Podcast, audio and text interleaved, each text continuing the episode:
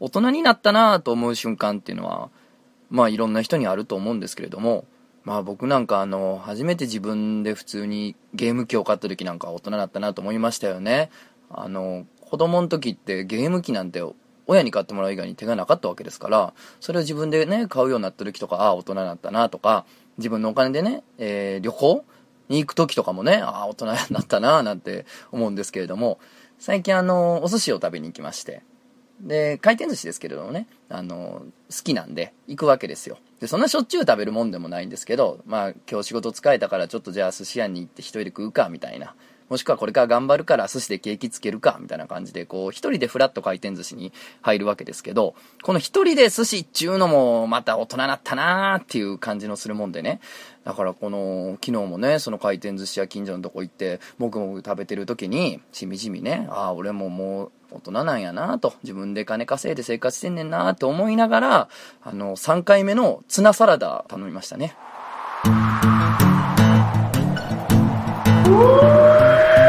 漫画犬。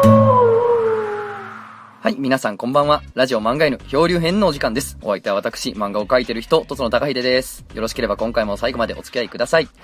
いや、あのさ、寿司屋行って、まあ、結局は気にせえへんねんけど、何頼むかっちゅうの気になるやんか。でさ、周りの、まあ僕もね、30超えてますよ。それ周りのそのね、おじさんたち見たらね、みんなそら渋いですよ。渋いもん頼んでね、ちょっとビール傾けてね、やってますけど、僕はもうサーモン、サーモン、ツナサラダ、サーモン、ツナサラダ、サーモンですよ。そんなね、なんか、渋いチョイスできへんわ。な、なんとか貝とか、なんか、縁側もそんな食べたことないし、マグロ大好き、サーモン大好き、ね、ネギトロ軍艦大好き、ね、ツナサラダ大好きですけど、あの、試合行ったらさ、ほんまちょっと気使うよな。あのさ、サーモン3回行ってんぞ、みたいなさ。なあ、あの、子供か、みたいに思われたくないじゃないですか。やけど食いたいやんか、それは。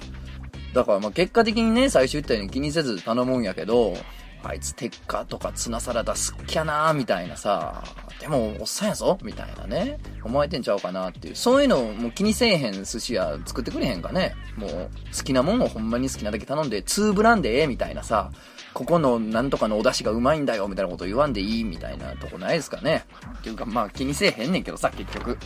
最近でもあれですよね、あのー、アニサキス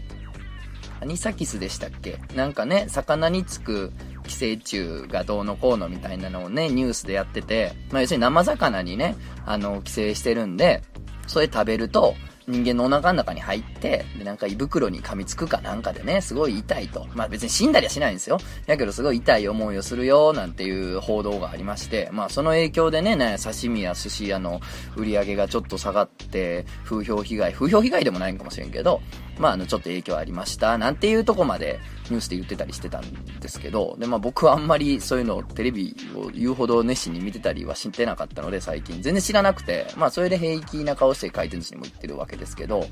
まあそら、ねいいとか痛なったらもうしんどいというか最悪やからね、気ぃつける気持ちはわかるんですよ。でね、その話聞いた時に、あの、アニサキスとは全然関係ないんですけど、胃が痛いって思い出した話がありまして、で、これ僕がね、あの、高校生の時に、ものすごく学校行くんだるかったんですよ。ね、行きたくない日あるやんか。めんどくさいな、学校行くんって。もう、今でもそうですけど、僕朝起きるのものすごい苦手ですから、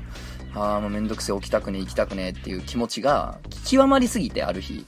あの、なんか具合悪なった気してきたわけですよ。まあ、仮病なんですけど、具合悪いっていう不利なんですけど、やっぱ思い込むとさ、大したもんで、偉いもんで、ちょっとなんかほんまに具合悪い気してくるんですよね、人間って。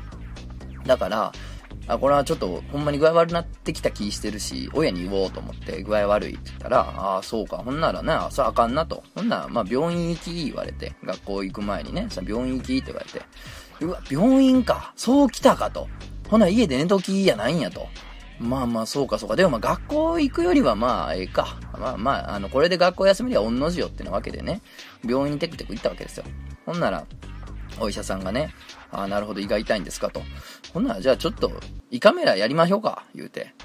これは予想外。さすがのとっちん、これは予想外。だってさ、胃カメラって、そんなんなる思わんやん。仮病やし、っていうかそもそも。いい具合悪ないし、別に。だけど、まあ、1カメラやりましょうって言われて。でも、そのタイミングでさ、いや、ちゃうねん、これ学校休みたいための嘘ですねんと。嘘ついてたらほんまに具合悪い気してきただけですねんって、こう、よう言わんから、は、はあ、はあ、そう、そうですか？ってなって、まあ結局受けることになっちゃって。で、あれってまあ別にその日に受けるもんじゃないから、何日か後かにね、予約取って、ほんで前の日の夜何時から物食べないようにとか、まあいろいろあるわけです、準備が。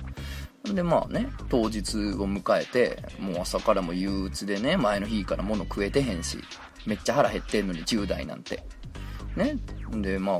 病院行って、胃カメラ飲まされるわけですよ。今ね、相当細くなってるんですけど、もうそれも10年以上前やから、そう、細いのもあったんかもしれんけど、多分主流じゃなくて、まあ、分厚いカメラを飲まされましてね、飲んだことない人の方が多分ね、このおもころの層的にはまあ多いと思うんですけど、若い子が多いから、もうさ、おえって、えずくその指に手突っ込んだりとかしてさ、おえってなるやんか。おえってなったらなんか出たりするやん。それでスッキリするけど、ちゃうねんな、その、おえってなってんのにずっと入ってくるって、おえってなればなるほど入ってくるっていう、まあ、すっげえしんどいんやけど、まあその地獄を経験しまして、ほんでね、お医者さんが胃を見るわけですよ。僕の胃の中を見てね、画面を見て、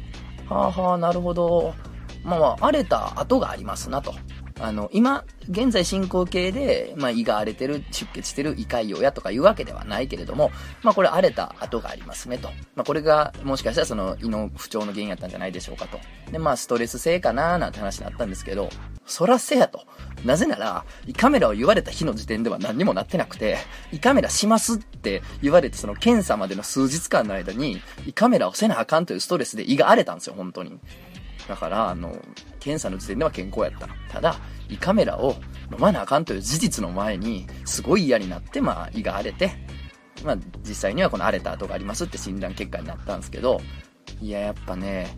変な嘘は身滅ぼすわ。気ぃつけなあかん。うん。まあ、そんなん言うてね、胃が痛いことにトラウマありながらも気にせず寿司をバクバク食うとるわけですけれども。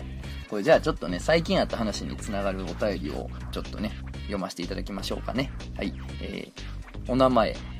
処女戦隊バージンジャーさん。とつのさん、はじめまして。いつも楽しく拝聴させていただいてます。えー、第20回の漫画犬で、とつのさんが童貞研究家であるとおっしゃられていたので、はい、童貞文化研究家ですね。あの、童貞とそれを取り巻く環境というか、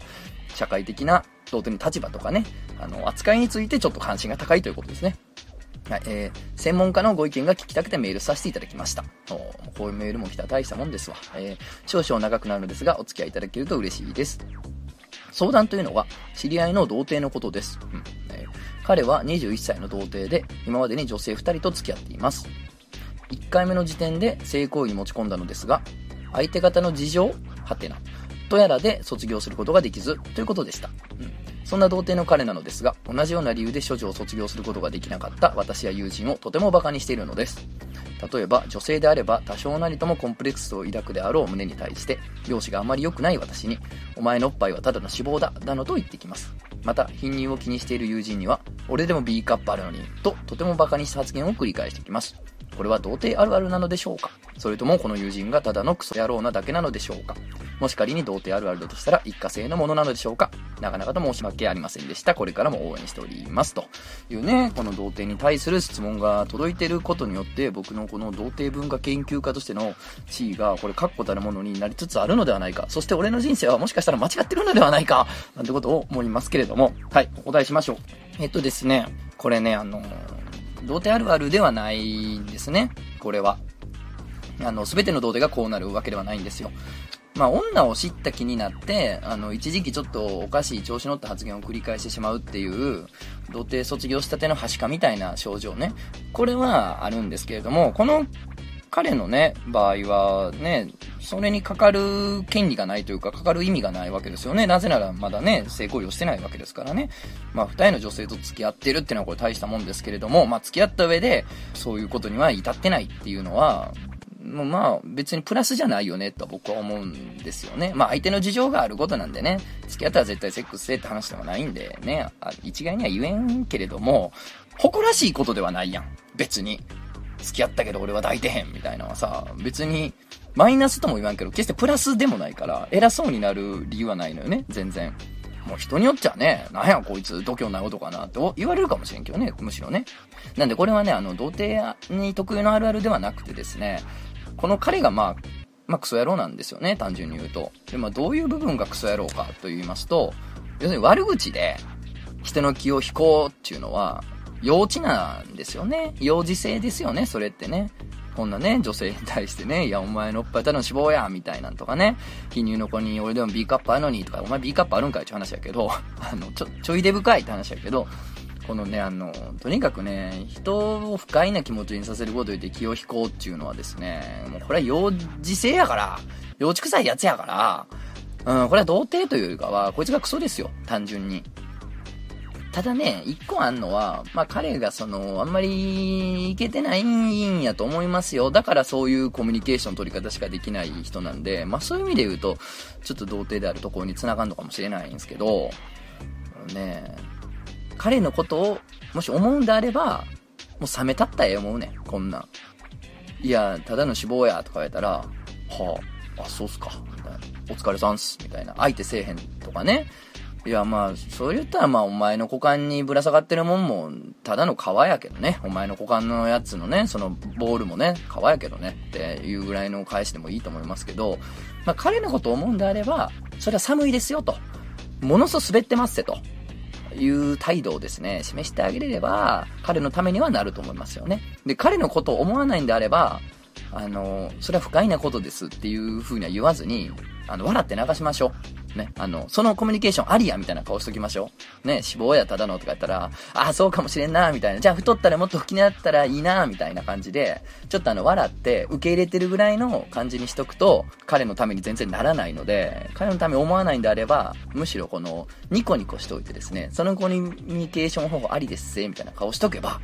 彼はもうそのまんま、学ばないまんま、どんどんこのね、成長していって、まだこの21なんてのはもう若いから、全然可愛いけども、僕と同じぐらいのね、年齢になってきて30とか超えて、それでもまだ女の子に、そういうね、まあ後輩とか、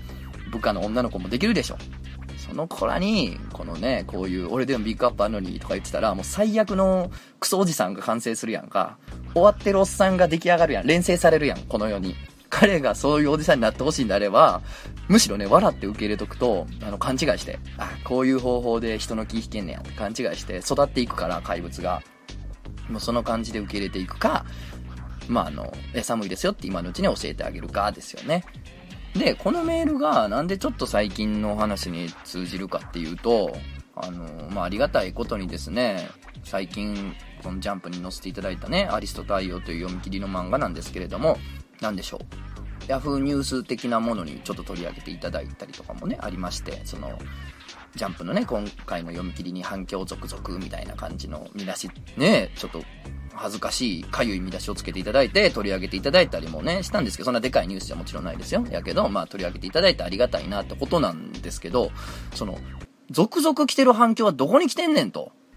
あの、その見出しになってる。俺のとこか？と。いや、ありがたいよ。もちろんリプライとかね、例えばメールとかで面白かったですって、このラジオのメールにもいただいてますから、そういう反響をいただいてて超ありがたいんですけれどもね、あの、続々とどこに一体それ届いてんのかと、編集文にファンレターが、え、来てるのか？みたいなね、話で、まあ、あの、俺にはちょっとそこまでめっちゃ可視化されてるわけじゃなくて、も、もちろんすごい、個人的には来てくれてるから嬉しいねんけど、そんな取り上げられるほど続々とどこに届いてんねんと思ってたらですね、あの、僕のとこに直接来た反応のうちに一つにですね、こんなんも来たかっていう反響が来たんですよ。それ何、何かっつったら、いわゆるもうそのアンチというか、ま、悪口ですよね。あの、罵声を浴びせられたわけですよ。メッセージでね。おい、お前、調子乗ってんなよと。童貞の悪口を言って、童貞をバカにして、金を稼いで、いいゴミ分ですねと。ああ、モテてる人はいいですね。童貞をバカにしてたらお金稼げるんですから。童貞みたいな言い返してこうへんものを殴ることしかできへんお前みたいなやつは、そういうおもんないもんしか作られへんわな、みたいな、まあ、悪口が来たわけですよ。で、これあの、おもんないとかはいいんですよ。なんなら。あの、嫌やで。おもんないとかいうやつ、お前の方がおもんないんじゃボケ貸す。殺すと貸すって思うから、あ今んとこはちょっと過激なこと言っちゃいましたけど、誰がおもんないねボケ、やんのかこらって僕はちょっと思いますけど、まあ、とはいえ、全部読んでくれた上での、まあ、話であれば、まあ、読んでもらっただけでもね、それはありがたい部分ではあるので、それはムッとはするけど、まあ、それはそれでええと。やねんけど、まあ、この人の場合は、読んでないわけですよ。これなんでかって言ったら、あの、童貞カルタという本を僕が出したので、まあ、それについて彼は触れてくれたりするんですけど、あの本には、はっきりと、これバカにするような本にするんだったら本にしないぞって僕が編集者に話したこととかも書いてるし、あの、コンセプトとして全然バカにするってコンセプトじゃないっていうのはこう打ち出してるんですよ。もうなんなら文章にしてるんですけれども、それをね、多分読んでないから、あの、すごい噛みついてきてるんやと思うんですよ。だから、あ、この人読んでないけど雰囲気で言うてるなっていうので、まあ、要するに客じゃないな、俺のっていうのがあって。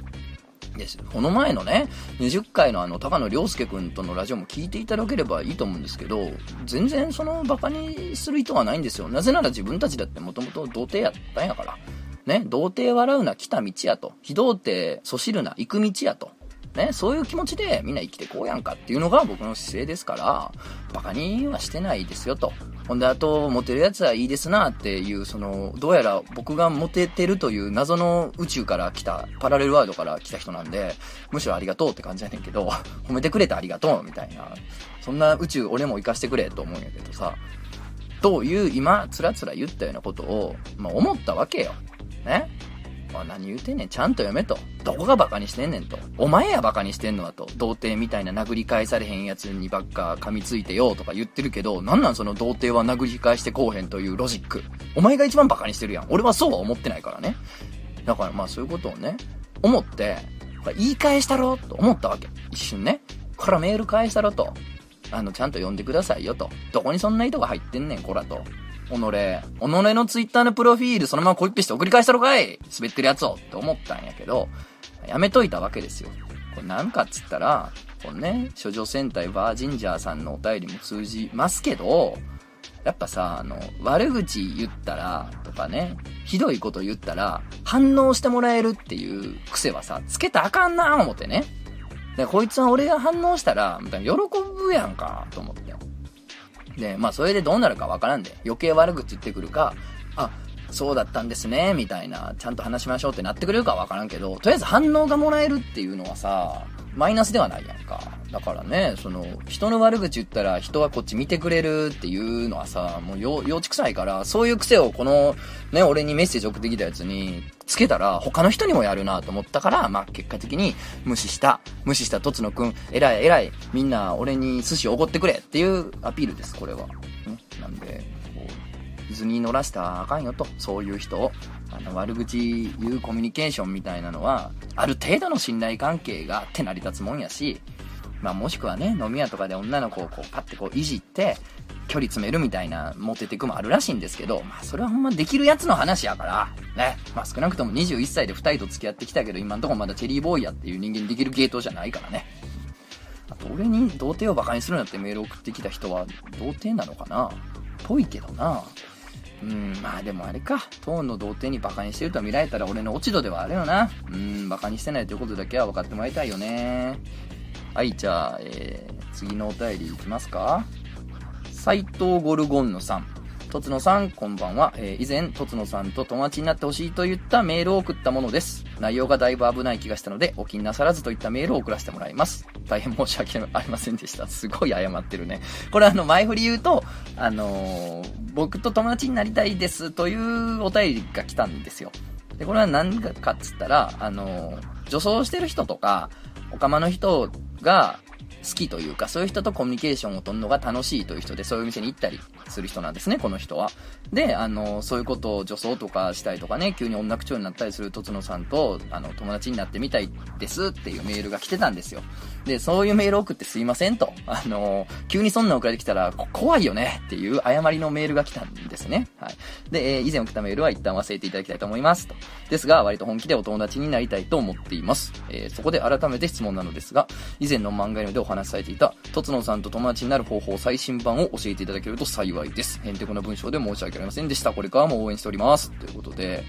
えらなったもんやの、とつのよ。の、こんなね、友達になりたいなんてね、言ってもらってね、本当に偉なったもんですよ。東京来た頃はね、本当に友達がガクッと減りましてね、大阪で飲んでた奴らとかがあまりいないわけやから、からもうね、非常に寂しいね、数ヶ月送ってるわけですけれどもね、偉なったもんです、それ考えたら。で、あの、これは別に、ほら、おい、見ろやと。ラジオとかおもころやってるとか漫画書いとったら、え？友達になりたいいうやつからメール決まんねんでみたいな話をしたいんじゃなくて、俺これ読んだ時にすごい思い出した恥ずかしい話があって、昔、あの、リリー・フランキーさんが好きなんですけど、リリー・フランキーさんのトークイベントみたいなのに行ったんですよ。で、ロフトとかああいうところじゃなくて、もうなんか、どっかのね、なんか座敷みたいなとこでやるイベントで、まあなんか畳敷きのとこでね、やるとこで、まあ面白かったんですよ。で、その、いろんな、その来た人からの質問とかに答えるよ、みたいな、結構フランクなイベントですごい楽しかったんですけど、まあ僕はその時まだ全然漫画とかも全然書いてなかったし、要するに表現活動とかは全然してなかったんですね、当時。で、質問なんでも受け付けますのコーナーにさ、まあ、紙に質問書いて出すんやけど、で、それをランダムにね、リリー・フランキーさんが読んで、まあ、答えれるもん答えていったりね、選んでやんねんけどさ、俺その時に、リリー・フランキーさんとね、もう恥ずかしいで言うのも、ほんま恥ずかしいけど、まあ飲み友達になりたいと思うんですけど、どうしたらいいでしょうか？という質問を書いたわけですよ。ね？ほんならまあ、あの別に見事に読まれへんかってんけど、いや今思えばさ、恥ずかしい質問したなと思ってね。その、目の前にしてね、リリー・フランキーさん目の前にして恥ずかしい質問したなと思ってね。これ何かって言ったら、まあ僕は何も当時は発信、自分の、例えば意見とか、まあ意見じゃなくてもいいけど、漫画って別に意見とイコールじゃないから、あれやけど自分の創作とかを発信する側ではなかったとか発信はしてなくて、でさ、要するにこう、相手に興味を持ってもらえる材料なんて全然なかったわけですよ。いや、これで俺がさ、もう、佐々木希みたいな顔してるとかさ、ね、H カップありますとかやったらさ、その時点で興味持ってもらえるかもしれん。それがフックになるかもしれんけど、別にそんなんじゃないからさ、なんか、なんていうの？相手に、まあ、その場で言うとリリー・フランキーさんに興味を持ってもらえる部分を提案してなかったわけですよ。で、その上で、飲む友達になるにはどうしたらいいですか？っていうね、普通の二十歳そこそこの兄ちゃんが聞いてきてさ、それ相手せんやろと。ね、今思えば。なんかそこでさ、興味持ってもらえる一言を書くとか、情報を書くとかをしてれば、まあ、それも読まれへんかったと思うけど、今ほど恥ずかしいとはなってなかったと思うねんけどさ、何、何もこう、手ぶらで、ね、あの、相手してくれっていう感じで行ったんがね、当時のこと思い出すともう恥ずかしくてね、姉があったらね、入りたいわけですよ。もう布団があったら文句って寝たいわけですよ。だからね、そういうことをちょっとこのメールで思い出したんですけど、まあ、つまり誰かとこう友達になろうっていうのはさ、まあ、あれじゃないですか？僕に限らずよ。これは偉そうに言わんよ。俺と友達の方とかさ、偉そうな話じゃないよ。あの、興味あんね。こいつどんなやつやろみたいな。学校やったらさ、前後の席になったとかだけで話しかけたりするけどさ、まあ、社会人だとね、同僚とかじゃない限りそういうことないですから、この人と喋ろうとかね、飲もう、飲みに行こうとか遊ぼうとか思ったら、まあ、相手にやっぱ興味があるってことですよね。で、この人なんかこう仲良くなりたいなと思ったら興味持ってもらおうとするじゃないですか。それでまあ話しかけたりもするんですけど、まあ要するに興味を持ってもらう部分を設定するとですね、友達非常になりやすいのかなと。でさ、なんか、絵師って言い方俺嫌いけどさ、絵師は絵師となんか仲良くするみたいな、ちょっとツイッターとかで揶揄されたりするやん。まあ例えば漫画家が漫画家同士で仲良くしたりとか、もうバンドマンバンドマン同士とか、モデルはモデルと、俳優は俳優ととかあるけどさ、あれってさ、興味持ちやすいんですよ。なんか表現してる人って。から僕らも音楽やってる人に会ったりとか、演技やってる人とかに会ったりとかして、で、友達になったりもしますけど、それって、あ、この人こういう活動してるんやとか、こういう発言してるんやとか、相手のね、表現するもんが見えてるから、わかりやすい。わかりやすいと興味持ちやすいってことなんで、まあ誰かと仲良くしたいなとか思ったら、まあ、そういう引っかかる部分ですよね。もうこうこの人こういう人なんやっていうね、部分を、人はね、人の顔とか名前よりも何を表現するかが一番覚えやすいらしいんで、まあ、そういうね、興味を持ちやすい部分を提示すると、友達になりやすいんじゃないでしょうかって話をきっと前もしたな、これ。はい。でもここまで言ったらあれやんな、ゴルゴンヌさんはどうやってこの俺に興味を持たせてくれんねや、みたいな、ちょっと偉そうな感じにもなるな。まあ、ゴルゴンヌさんはね、なんかメールの文面とかをちょっとあの内容とか見てると、まあ女性だそうなんで、もう、まあ興味あるんで大丈夫ですよ、じゃあもう。はい。あとはどっかでばったり会うだけですよね。はい。意外とあっさり興味持っちゃうよね。あ、っていうかね、イベント来てくれたらね、いいっすよね。ね、イベントぜひお越しくださいよ。ね、ほんならね、おなんか、おもろそうになってな、喋るやないかい、みたいな話になるかもしれんからね。ならへんかもしれんけどね。わからへんけどね。うん、イベント来たらいいんじゃないかな。ね、そうだ、みんなでイベントに行こう。ね、あと漫画も買おう。ということで、はい、今週はこの辺かなこの辺になります。なんかね、なんかあるのコーナーとかもメール来てるんでね、次回ぐらいちゃんと読みたいよね。なんかあるってね。あの、はっきりとフェチやとかエロく感じるとかとも言い切れんけど、なんかあるんだよな。なんか気になっちゃうんだよな。みたいな部分について喋るっていうだけのコーナーなんだけど、まあそれもメール来てるんで答えたいですね。うん。あと、まあ、夏なんでね、階段階もまた、そんな間を分けずにやりたいなと思っております。ね、階段のイベントも今年はどっかでやりたいなと思って、今箱探してるとこですけど、とかとか言いながら、え今回も一人会でございましたけれども、はい。あの、次回以降もお付き合いいただければと思います。お便りもまだまだ募集しております。よろしくお願いします。では、お疲れ様でした。さて、じゃあ、ツナサラダとかね、サーモンとか食べたし、今日はハンバーグでも食べに行こっかな。